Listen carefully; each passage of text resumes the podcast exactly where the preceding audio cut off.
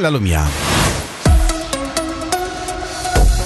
Ancora ben trovati dalla redazione in Francia, la premier Elisabeth Borne si è dimessa. La notizia che già circolava nelle ultime ore dopo il colloquio con il presidente Macron all'Eliseo è diventata ufficiale. La nuova squadra di governo dovrebbe essere annunciata a breve e il nome del nuovo primo ministro non è noto.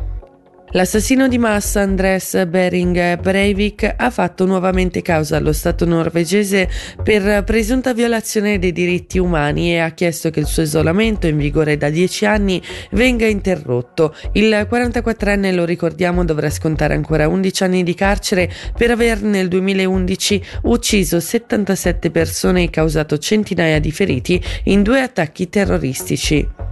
Il primo atterraggio di un veicolo spaziale americano sulla Luna da oltre 50 anni a questa parte dovrà aspettare. Poco dopo il decollo di ieri è stata infatti riscontrata un'anomalia che ha causato perdita di carburante, ha dichiarato la società Astrobotic. Il dispositivo partito ieri dalla Florida è stato sviluppato con il supporto della NASA che ha commissionato all'azienda il trasporto di attrezzature scientifiche sulla Luna per un contratto da 108 milioni di dollari.